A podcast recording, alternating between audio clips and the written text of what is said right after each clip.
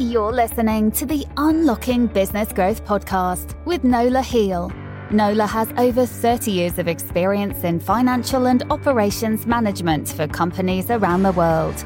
As a part time CFO, she's dedicated to working with businesses of all sizes to create sustainable growth and amplify strategy. John Trask is CEO of both Dimitra Technology an international ag tech company, and Blockchain Guru, a blockchain, AI, and IoT consulting, software development, and training company with offices located globally. John has an extensive background leading and transforming multinational supply chains in manufacturing, distribution, retail, and services. Four times, John has led multi billion dollar supply chains as Chief Procurement Officer or VP Logistics and Supply Chain. His experience includes designing, developing, or implementing over hundred systems and process transformation projects, mostly in the logistics, supply chain, and business systems space. John has completed a Master of Science in Procurement, Logistics and Supply, MSc, and has been recognized with a Chartered Fellowship in Procurement and Supply by the Chartered Institute of Procurement and Supply, CIPS, John has designations in Production and Inventory Management, CPIM, Logistics, Transportation and Distribution, CLTD, and Supply Chain, CSCP, from APICS. John is regularly called upon as a presenter on technology applications in logistics and supply chain. Welcome, John. Thank you for joining us today. I've been enthusiastically waiting to chat with you for quite some time. To start us off, I wonder if you could give us a little bit of background beyond the bio. How did you get started in blockchain and the whole world of technology security and IT generally? So, years ago when I graduated school, I started working in programming and developed a taste for crypto at that point. Worked for an organization in Canada that um, it's very focused on security and cryptography and and elements like that. Um, I transitioned from there into supply chain and ended up working in some of Canada's largest supply chains and then consulting for a while. Um, and then back in, I don't know, the mid 2010s, kind of the 2015 around there, uh, blockchain started to take uh, precedence and it drew me back. Uh, I started doing some consulting projects. I started, you know, picking up and coding and studying blockchain and seeing how I could apply it. And uh, and then in 2017, I started a company called Blockchain Guru. Awesome. Um, and Blockchain Guru is focused in a couple areas. So we're really focused on uh, software development, training, and uh, consulting. And then in 2020, I started a company called Dimitra. And Dimitra is the application of blockchain and artificial intelligence to the agriculture industry and ag, ag tech, essentially. Fantastic. That is an area of growth, I'm quite certain. It's pretty we exciting. Think, we think so. There's a lot of opportunities in ag tech that we're finding, and and Dimitra is a separate corporation from Blockchain Guru that you know, came from ideas that we were working on at Blockchain Guru. Um, and we found a lot of customers around the world for the product and a lot of interest in new products. So we have a development team working on expanding kind of the product base and uh, a vision and a roadmap of of where we think it can go over the next couple years. And then we're just, I guess, tweaking that roadmap uh, based on customer acceptance. So, oh, fantastic! It, so, for those who don't yet know what blockchain is or what the applications are, can you give us a bit of a Coles Notes explanation?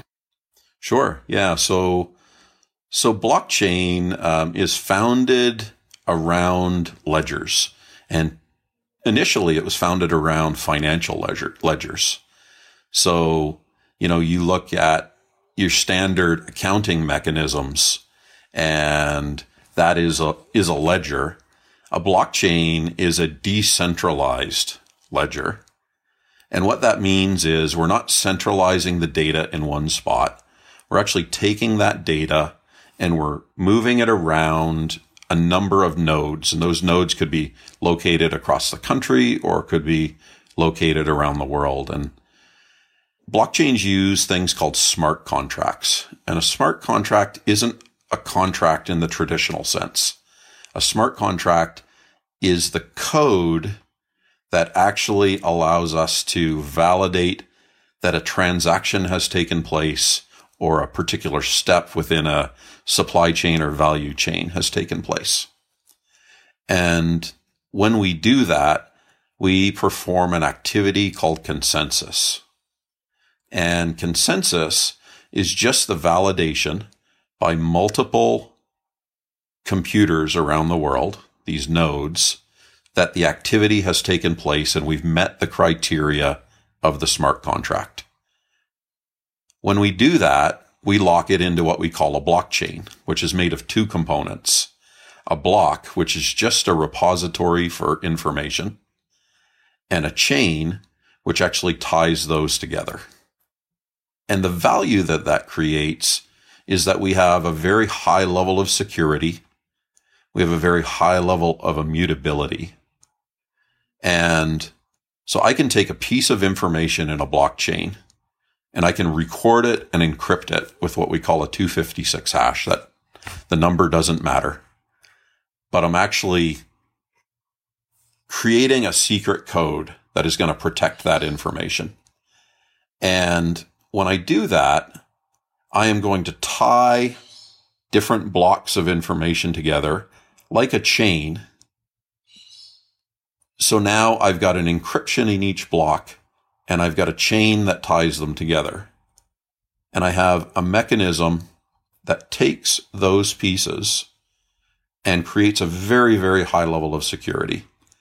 And the reason it creates security is when we encrypt a block and we lock in a block, it can take seconds, maybe nine seconds to do that. And we may have a block every nine seconds being created on a chain. And that time, that time varies. So if I am a hacker and I hack a traditional computer system, I almost have an infinite, infinite amount of time to get in and hack that system. In a blockchain, I don't have an infinite amount, amount of time because we're adding a new block every nine seconds or every minute or whatever frequency it is within your application. And if I hack the system, I have to be able to take control of 51% of the nodes on the system. And I have Way to be able to tricky. break the encryption in that nine second window.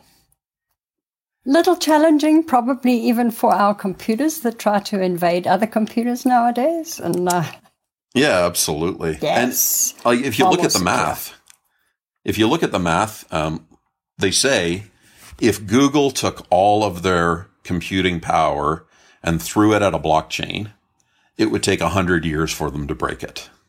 Interesting statistic. Oh, so yeah. the, the biggest organization with the most computing power in the world um, literally can't do a brute force attack on a blockchain. Absolutely. Now, now that doesn't mean blockchains don't have weaknesses. Mm-hmm. Um, passwords are always a weakness.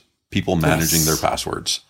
You know, if if I can find a way to get your password, I can still access the system. Right. So so you've got your traditional security concerns in a blockchain, but you've eliminated a bunch of them around around the skill sets that hackers have. And and the invisible invasion because for a lot of companies yes their employees are certainly their weakest link because i mean we're all human we all make mistakes we click on the wrong thing we give our password to someone that we shouldn't etc but a lot of the hacking is almost invisible to a lot of the companies. They just don't realize until it's too late that something is happening silently on their server in the background or something like that. Yeah, I was reading an article um, this week about cybersecurity, and I think it was something like 167 days on average before a company detects that they've been hacked.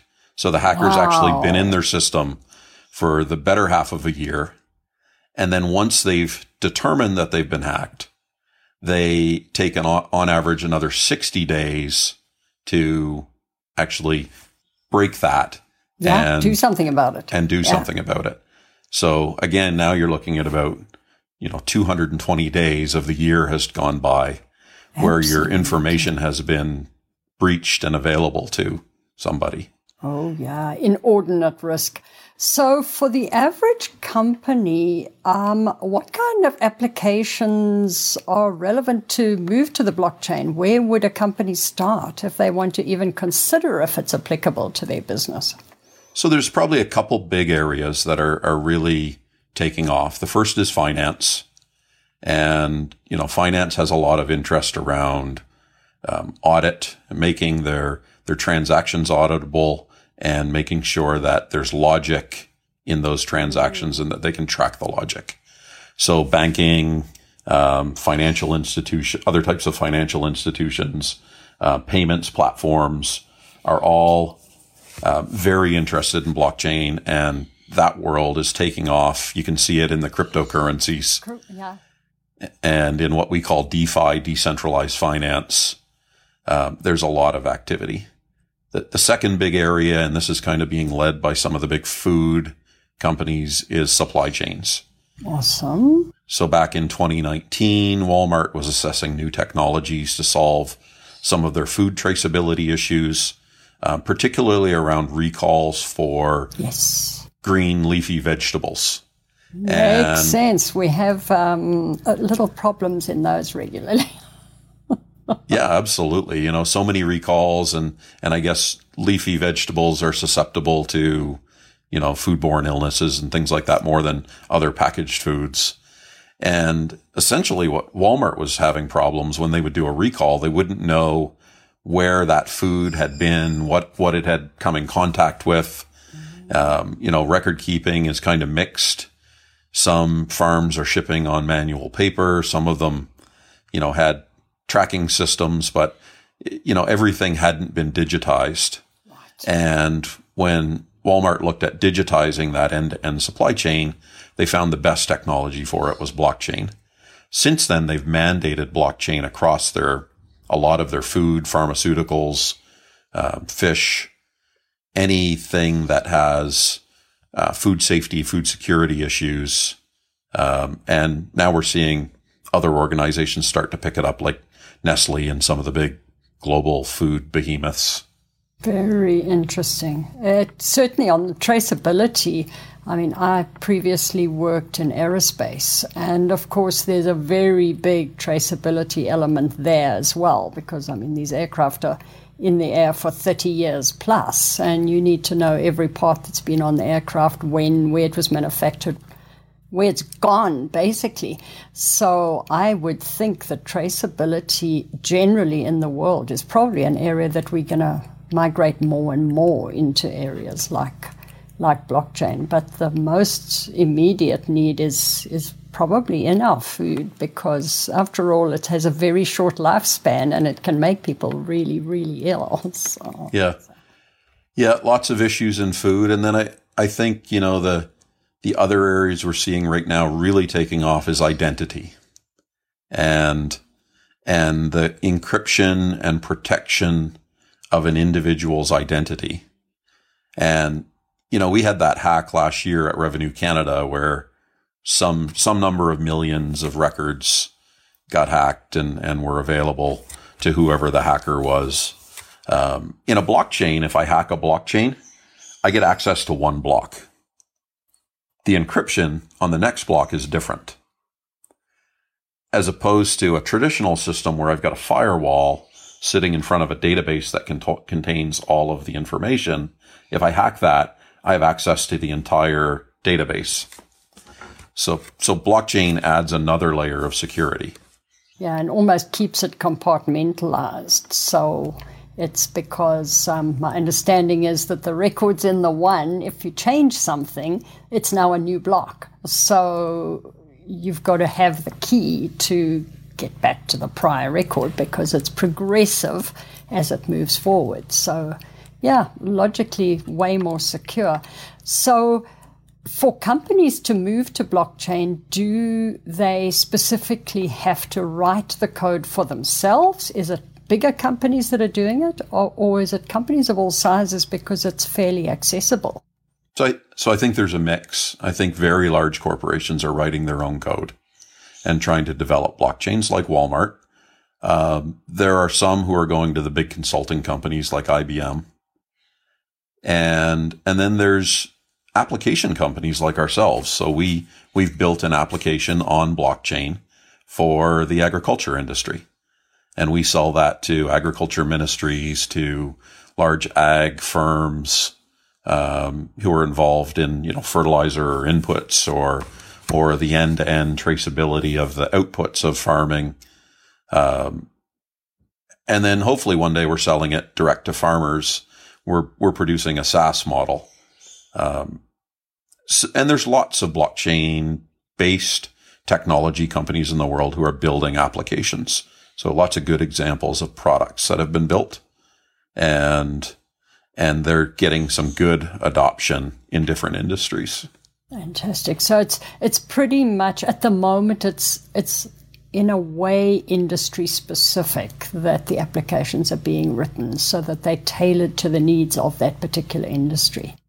Typically, um, some of the big ERP players like SAP have built modules. So um, SAP's got a module that allows you to bring in an outside application.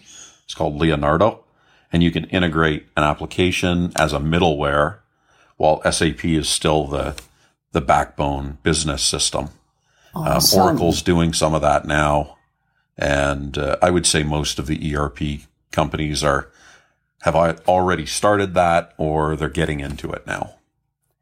So you operate internationally. Do you find that there are particular challenges in trying to move between different regions? Do you find the legislations or currencies or anything impact on your particular applications? So, there definitely are rules in different countries around how they want to manage data. Um, we see some of the countries that we're working with um, want to keep the data on prem, so they haven't really adopted cloud yet. Mm-hmm. So they want to, they still are trying to maintain that we're going to have it all in one spot, but we want it to be a blockchain. Interesting uh, conflict there. Yeah, so you have to work through the the strategies with them around how they do that. We're talking to a Middle Eastern nation right now about building a um, e voting system for them, mm. and from a design perspective, uh, they're looking at, or we're, we're discussing, you know, how do we build a blockchain but still maintain all of the data in country because they don't want to part with that data sovereignty, if you want to call it that, with their sovereign nation strategy. Yes, yeah. And, and, and, I mean, there are lots of countries around the world that are like that. They want to keep the data in country. So, yeah, absolutely. Interesting. So then we have other we have other uh, legislative issues and uh, you know i think in business there's always challenges doing mm-hmm. business internationally um, you know tax treaties between canada and countries sometimes exist and sometimes don't exist and and then you have to make different business decisions around corporate structure and you know how many layers to the corporate structure need to exist in order to to manage true. tax um, so lots, lots of challenges, um, but they're all fun. In the in the end, you know, we are on a mission with our ag tech software to really focus on developing nations, and okay. our goal is, you know, I look at it, and I grew up in Canada. Um, my best memories of my childhood were going to my grandfather's farm in the summer and I go live on the farm for the summer and, mm-hmm. you know, ride horses and take care of the cattle and, deal with some of the crops that he had and, and, you know, and just do the fun stuff that kids do, you know, playing with frogs and yeah, jumping in the hay and things like that. So I had a lot of good memories of that. But there's a distinct difference that I'm finding between a Canadian farmer and, you know, perhaps a, a Ugandan or an African farmer. And, yes. And in, in Africa, we find that there's a lot of subsistence farmers or smallholder farmers who really, you know, produce enough crop maybe to feed their family, but they haven't been able to transition from that to a commercial operation. Mm-hmm.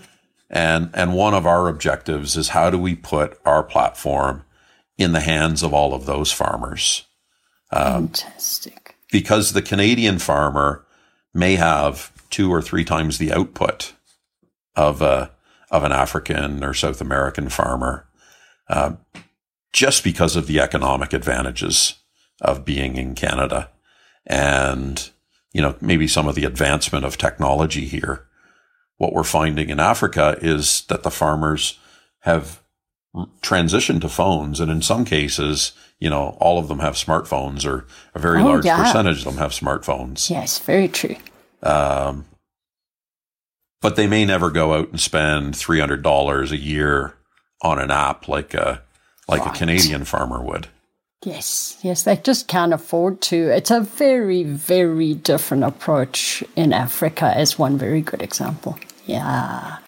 So, you know, we're working with governments to find a way to let the government provide some sponsorship and and then we can provide the the application to those farmers and they can start getting benefit by entering data around well I just planted corn on this day and here's the weather analysis and here's here's how I prepared the soil. And we can start taking that information, coupling it with artificial intelligence, reading satellite signals awesome. that we bring in and give some advice and say, you know, maybe your moisture content is not high enough. Maybe your nitrogen contents aren't right. And we can get a lot of information from what they observe mm-hmm. plus the satellite plus some cheap sensors that may they may be able to keep. And and then our machine learning will do analysis on that and come out with a recommendation that says if you were to, you know, do this, you may see a 10% yield increase or a 20% yield increase. Very, very valuable. I mean, that, that, oh, that makes enormous sense. So it's mainly on the production side that you're working at the moment. Would you be looking to go to the the sales side as well, the traceability on that side eventually? So we have two sides to our platform. We have what I call the downstream side and the upstream side. And upstream is everything that the farmer touches. Downstream is kind of everything that industry touches. Right. So, you know, as a farmer picks their crop and goes through this harvest, then we recommend storage and best practices about storage Awesome.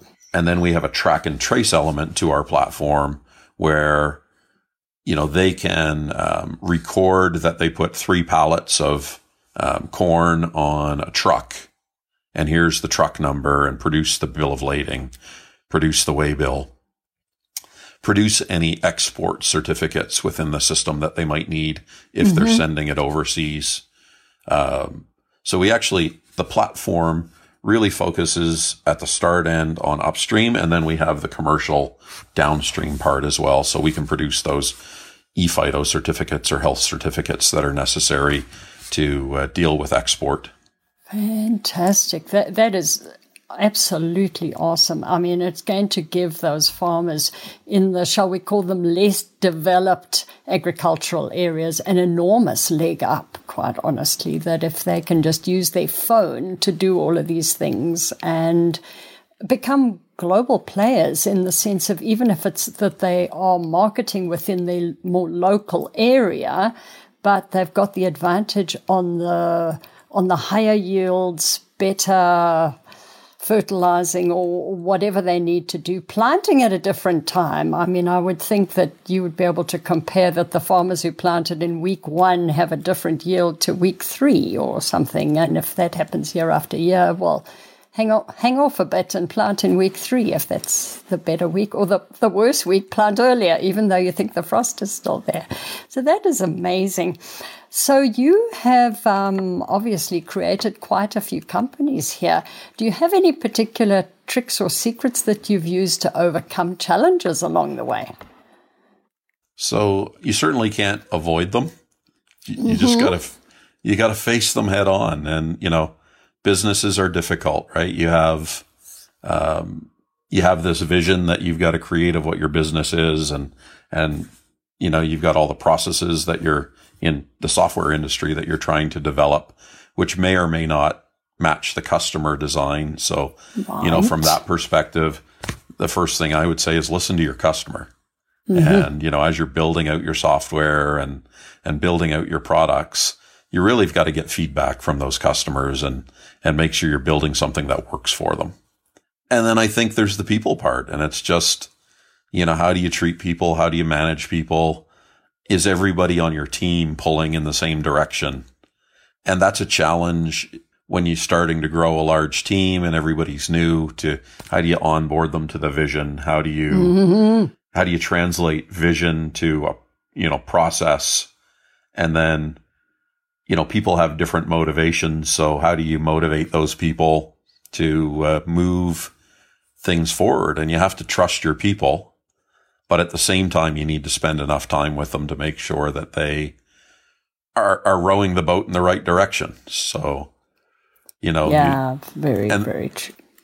And then the big thing I worry about is how do you make course corrections? You know, I maybe I don't get the product right and need to mm-hmm. go back to design to tweak it to meet a certain niche. So, you know, we build a roadmap and and I don't sit with my roadmap set in stone. You know, we know the components we're going to build. We know as we implement and at, even as we design, we're going to learn things.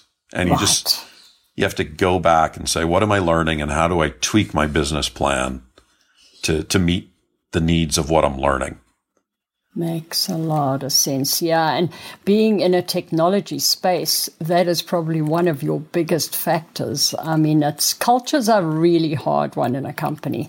And the larger it grows, the harder it can be just because there are more hands and more handoffs in the message. But I would definitely think that you, you've got to have a general plan on the strategic side and be relatively flexible to rework, go a different direction.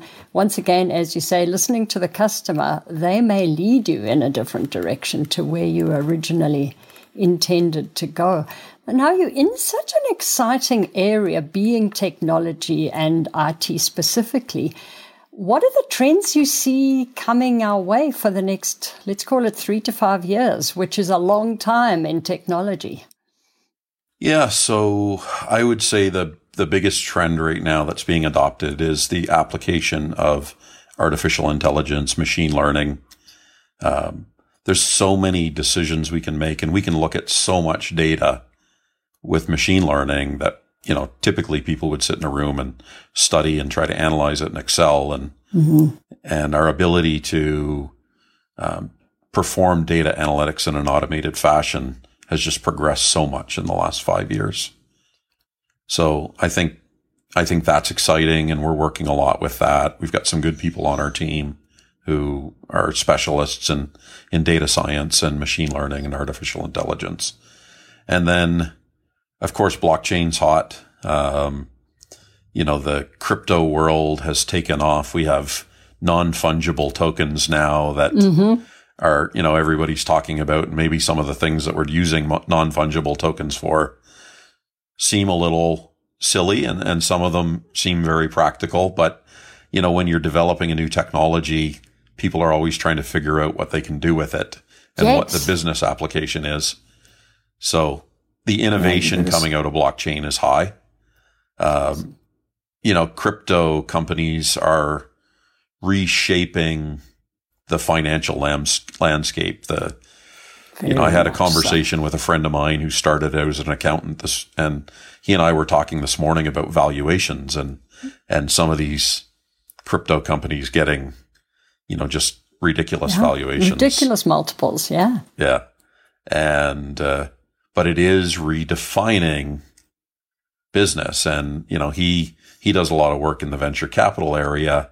So? And, you know, he looks at it and, you know, maybe the way we did business five years ago is changing and investors need to change their strategies and, and uh, you know, social media plays such a big role in it now.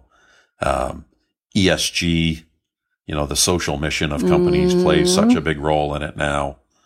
So some of the principles that we've had in the past are fading away and, and we're trying to figure out what the new principles are. No, absolutely. It's a pretty exciting time from that perspective. But at the same time, it's also tricky to get our, shall we call it, established venture and funding mechanism and systems and entities to think and be able to operate in new ways. I mean, Calgary is one example over the last little while. We've been trying to get more funding into the newer industries, shall we call them, which are hard in a way when you start because nobody understands how those industries work, how, what their needs are, how one funds them even. So it's uh, yeah, as you say, it's pretty pretty exciting times, but pretty pretty uh, challenging as well to modify the ways that we do all of these things. Now, you're involved in educating the next. Uh, sh- shall we say the existing uh, students who are keen on learning new things, but also new people as they come along. How do you even go about educating people into these areas? Well, so I think we learn by trial and error as awesome. we're as we're doing things, and and we document that, and we start putting together courses. Um, I've got a partnership, so I'm a Canadian on the Canadian partner of Blockchain Training Alliance, so I can access some of their materials in order to train people, and we've built some of our own materials in order to train people, and and then we work with the educational institutions. Like we have great partnerships. We're working with SAIT here in Calgary. Um, you know, we've got some contracts now with colleges in, in BC and Manitoba. You know, I got off the phone this morning. I was talking to um, Durham College and Algonquin College in Ontario, and awesome. and both of those um, colleges are running our programs and and will be teaching for them um, in the fall. And you know, it's nice when we can take professional software developers and people who are applying the technology and put them together with educational professionals who can help us learn how to teach better than we can. And, you know, it's a nice fit for me. And, you know, one of my challenges is I get opportunities and contracts where I may need 5, 10, 20 developers. And there's just a lack of trained talent, mm-hmm. particularly in, in Calgary, although there's been a, a lot of movement towards, um, develop, you know, converting from oil and gas and, and training people in artificial intelligence and blockchain. There's still some scarcity from yes. a, from a trained individual's perspective. And what it does is it, you know, either drives us to go two ways. One is train our own. Mm-hmm you know, and hence I think there's value for me to go and work with an educational institution and create new people or new new developers who I could potentially employ in the future after they've gone through their education. Uh, or then secondarily, if I can't train my own or I can't do that quick enough, I really have to start looking to places like, you know, India and California. And there's a lot of places in the world where, you know, they're much further ahead from a from a software development education perspective, and a larger percentage of the population goes to college and gets a bachelor's degree in computer science versus what you know uh, petroleum engineering or whatever the mm-hmm. case may be. Yeah, no, absolutely. Makes a lot of sense. I would think that your contribution, because you have the practical on the ground experience and further developing that experience as you move forward. You can assist in growing the education field in that area because these educational institutions can't do it by themselves. They need the practical assistance to grow it. And I mean, it's universally agreed that we probably cannot educate enough students. And we do need the practical experience, which is a deterrent when you've newly educated, you don't have the experience. But we've got to start somewhere. And the more we build these programs, the more likely we are to attract students and develop our own skill set. Yeah, you know, we're work we've been working with SAIT for a year now and and they've got a really good vision of their new digital school and and they've you know, they got some funding, um, got a grant to build a new digital school and nice. and they've got they've got their vision nailed down and they're trying to figure out what courses are necessary. But I think they approached it and uh, you know, they've got some strong leaders over there that we're dealing with. They've approached it and they've gone to industry and found industry experts to try to make practical, um, hands-on education mm-hmm. as opposed to maybe the balance in uh, in university typically is a higher balance of theoretical to to practical. The colleges are really focused on you know how do we put somebody out and you know after they take a handful of courses so that they can apply it in their career. No, I must admit, I am a big proponent of SAIT. I admit I never used to be. Um, but I have a child that went through education at SAIT. And the more I look at what SAIT accomplishes, the more complimentary I am. They are a very hands on, practical, empower the individual to contribute from day one kind of organization. So, uh, yeah, I have no doubt they must be doing an awesome job on this, this new school as well. That is absolutely great to hear and very pleased to hear you involved because if nothing else, uh, war stories and, and hands on experience just makes education so much more fun and interesting for these students. So, uh, well, and they make it fun for me. You know, I learn as the students come in and, and they have different experiences and they come into the classroom and they ask questions. And, you know, I've got to sit back and think, you know, what angle are they coming at this from? And in a lot of cases, I know the answer, but, you know, in, in a few cases throughout the year when I'm teaching, you know, they challenge me and I go, yeah, that's a different perspective. And maybe I can learn something from that perspective. Yeah, which is awesome. So, so there's mutual benefit in doing this. That's pretty exciting. So, are there, um, in this whole field, are there any areas that worry or excite you? So, I think I'm working in the ones that excite me. You know, IoT, blockchain, and AI are great. Um, and then, you know, from a vertical perspective, we're working in the education vertical. Um, we have a great partnership with a company in Ontario that's building some or having us help them build some really cutting edge medical applications. Exciting. And, uh, you know, so this, this lady in, in Ontario, you may want to interview her at some point. She's, she's got a, a firm that is really trying to change the way and the ownership of medical records. Awesome. So, you know, our health programs really have centralized medical records and, you know, they're under lock and key for security reasons, but they're even under lock and key to the extent where maybe we can't use the data in them to extract the most value. Yeah, so no, true. She's created a platform um, called Tamvus, and her platform really is focused on a different method for that medical record. And how do you share that medical record with you know, your parents or your siblings. Um, she went through some scenarios in her life where she, you know, she was a medical professional, but, you know, when her grandmother was sick and other members in her family were sick, she couldn't really get a hold of their medical records to use that what? To help with the home care and things like that. So she's mm-hmm. trying to make an impact there. Um, you know, last year we did a, a program for her that's incorporated within her system that you know we go and we look at the NIH data database, the National Institute of mm-hmm. Health in the US, and we can take information that's within our platform, within your medical record, and we can take queries that a customer, a patient or a doctor may have, and we can start combining some of that data to do some analysis. And, you know, it was really interesting when she started us down this road. Um, we were looking at medical records related to COVID.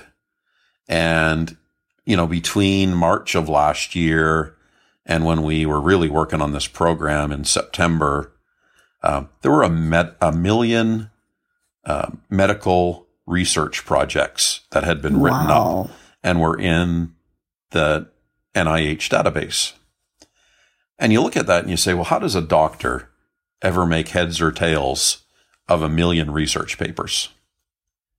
And there's so many variables and parameters when you're assessing somebody's health, particularly in a new disease that, um, you know, really isn't hasn't been well There's studied. no history. I mean, it's So, Yeah.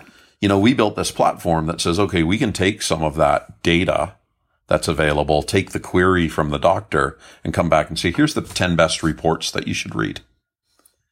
helpful. And Absolutely so that's been up and running since I think Christmas time on her platform.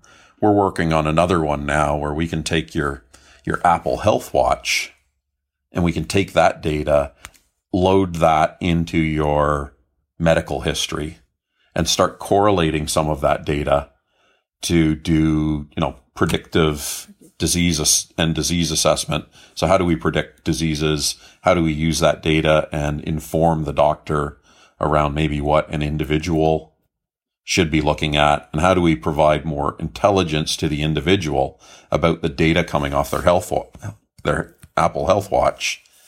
And Absolutely phenomenal. The So sky's the limit on the value that you can derive from. I mean, here's another, just one example of medical records. Yeah, it's it's an it's an exciting field, and and uh, you know, at some point I'll introduce you to her. She's she's got a great vision of what she wants to do, and she's out executing that vision and trying to make a difference in the world. And I think, you know, I I personally like, you know, you and I knew each other from from the energy market a few Yeah. years ago, but I love working in medical and agriculture, and you know, we can make such an impact in a lot of areas. Yeah, you no, know, uh, true. and on a large number of people, lives, influence areas. I mean, one of my previous podcast guests works in the seniors market. And equally frustrating because she says in that market, of course, you cannot even get medical information between health professionals to try and assist the patient, or in many cases, the family needs to assist the patient and they don't have access to the records. But um, there's just, there's got to be so much benefit to use these new technologies because in combination they give you the security so you don't have the privacy risks but you have the value that can be derived from the artificial intelligence and the correlating information or as you say pulling out appropriate reports and information to assist in a particular situation. I mean yet another example we think of is the misdiagnosis because a doctor wasn't aware of some research somewhere or some crazy symptom. Well, potentially the, in the future, even those things can be improved. Probably never overcome because we're all human, but uh, it's very, very exciting field you're working in. Yeah. So, do you have any thoughts you'd like to leave listeners with today? Yeah, I mean, I think, you know, I really enjoy the field. I think if you're looking at a career change or if you're looking at, you know, coming out of high school and, and looking at what you want to do, building computer programs isn't all about the technical. Most of it is about the process and about equating the practical, um, operational aspects with the technical, and there's a real gap there. Um, I think it's an exciting place to work. If you, and maybe if you have a little bit of mathematical aptitude coming out of school, it makes it easier. Yes. But um, I think if you're really good with people, there's certainly a role here, and and I think that you know it's a place where you can really go to work and change the world. You know, I look at my group of people on our on our agriculture platform and and our mission around helping smallholder farmers around the world, and you know, not focusing on selling to big agro. Um, creates value and people the people I work with at least are very excited to go to work and uh, work on changing somebody's life. Absolutely. And what a win to spend your entire working hours making an enormous difference for others, as well as deriving enormous personal benefit from something like that. That's yeah. pretty awesome. So, how do people get in contact you if they want to chat about this further or learn more about blockchain gurus or any of your variety of things you're doing? Well, I mean, you can connect with me um, on email. John is J O N at dimitra.io, D I M I T R A. Or you can look me up on LinkedIn, John Trask, and connect with me there. I I'm pretty regularly on LinkedIn, and uh, please feel free to reach out. We can we can learn more and uh, and talk about your projects. I'm always interested to learn what other people are doing. Absolutely. I think there's such a variety of projects ongoing in this field. You probably keep learning about new applications every time you speak to someone. Every day. So thanks very much. I'll definitely link up the contact details on the show notes page so that people can get hold of you if they don't have somewhere to write them down. Thanks very much, John. I appreciate the conversation and all the exciting news you could give us. I may just have to have you back on for some of your stories in the future because I'm quite certain they're going to change by the day. Well, I would be happy to come back, and I know you know some people that are on my team, and and she may want to come and talk to you at one point as well. That would be awesome. A very different flavor to the conversation, and I certainly will be reaching out. That is great. Enjoy the rest of the afternoon. All right, Nola. Thanks for having me here. Take care. The Unlocking Business Growth podcast is sponsored by Protea Consulting Professional Corporation. We help our clients translate their operating and accounting data into the strategy for business growth they're truly capable of. Subscribe to the Unlocking Business Growth podcast on iTunes, Google Play, and Spotify to hear from other companies that have overcome growth challenges. Get a free copy of Nola's latest book, The 5F Strategy Bottom Line Growth in Any Economy, without additional sales and marketing and download the Financial Growth Scorecard at proteaconsulting.ca. Work with us to achieve your business potential. To find out if we're a fit for your business, email info at proteaconsulting.ca and follow the Unlocking Business Growth podcast on LinkedIn and Facebook.